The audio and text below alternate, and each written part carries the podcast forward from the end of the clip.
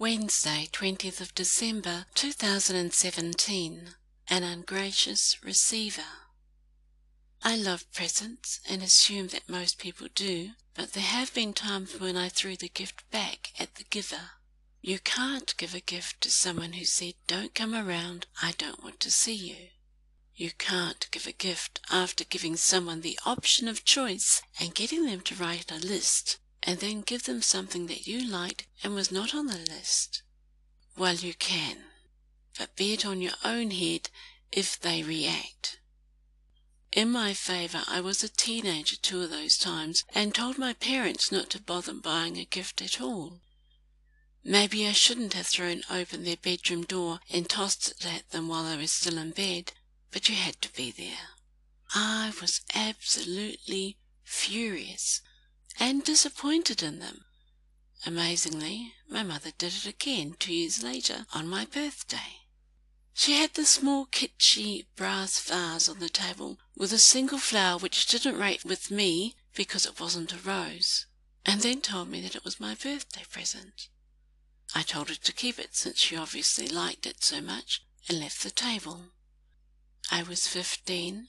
Oh my, I was angry. My best friend was there and didn't know what to do, but in the circumstances, no one could eat the birthday cake until I blew the candles out. I didn't return, and I can't remember what happened to the cake, but there is no way my brothers would have wasted it. I'm sure they ate it.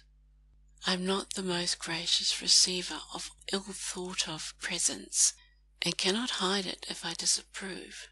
I don't make a habit of lying, and it always shows on my face. My father used to ask me if I knew who did something, and though I wouldn't tell him who it was, he would go through the names of my siblings, and I could not hide who the culprit was. My siblings thought I was a telltale, but I never actually told on them.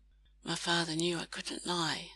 I did, however, learn to avoid knowing, and in that way learnt that I could not give anything away if I did not know for certain. It was a tricky thing to do, but I learnt it well as I got older. My Nana gave me a small locket on a chain. I loved it and immediately asked her to put it on. It was so precious to me because it was a birthday present from her. But when a guest, invited by my parents and dripping in gold jewellery, gave me an extravagant antique bracelet in a very loud voice on the heels of my grandmother's gift, I became annoyed and hurled it out at arm's length to my mother who had invited her. Here, mother, put this away somewhere, please. I called her mother when I was not pleased with her. Beautiful and costly as it was, I barely wore it, the image of the woman giving it to me in such an ostentatious way was ever before me, and I could not enjoy it. I gave it to my mother, but when she died, went searching for it with a mind to sell it. I never found it, and figured that my mother gave it away to someone else.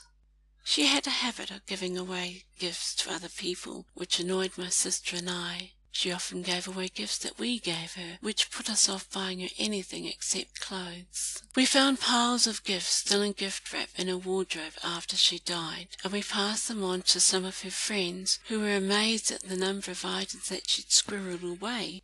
I should be glad that she thought they were too precious to be used. My mother is a far better example than I of being a gracious receiver, but Despite my many house moves, I kept most of the gifts given to me and the cards. I love earrings, and many of my favorites are birthday and Christmas gifts. But the most precious pair is the small Pounamu drop earrings, nothing like I would have chosen, bought by my mother the week before she passed. She told a friend of hers that she was so pleased I loved the Te Māori exhibition and felt that at long last I had shown an affinity for Māori culture. She told her friend, My daughter has finally embraced her own. I went to the Te Māori exhibition several times and fell in love with Charles F. Goldie's paintings, in particular the portrait of Ina Te Papatahi, a chiefess of Ngāpuhi, and a favourite of the artist. It was that that prompted my mother to buy the Pounamu earrings, and they were left out on her dresser for me. My sister had intended to travel to Auckland for my birthday, and my mother asked her to take them for me.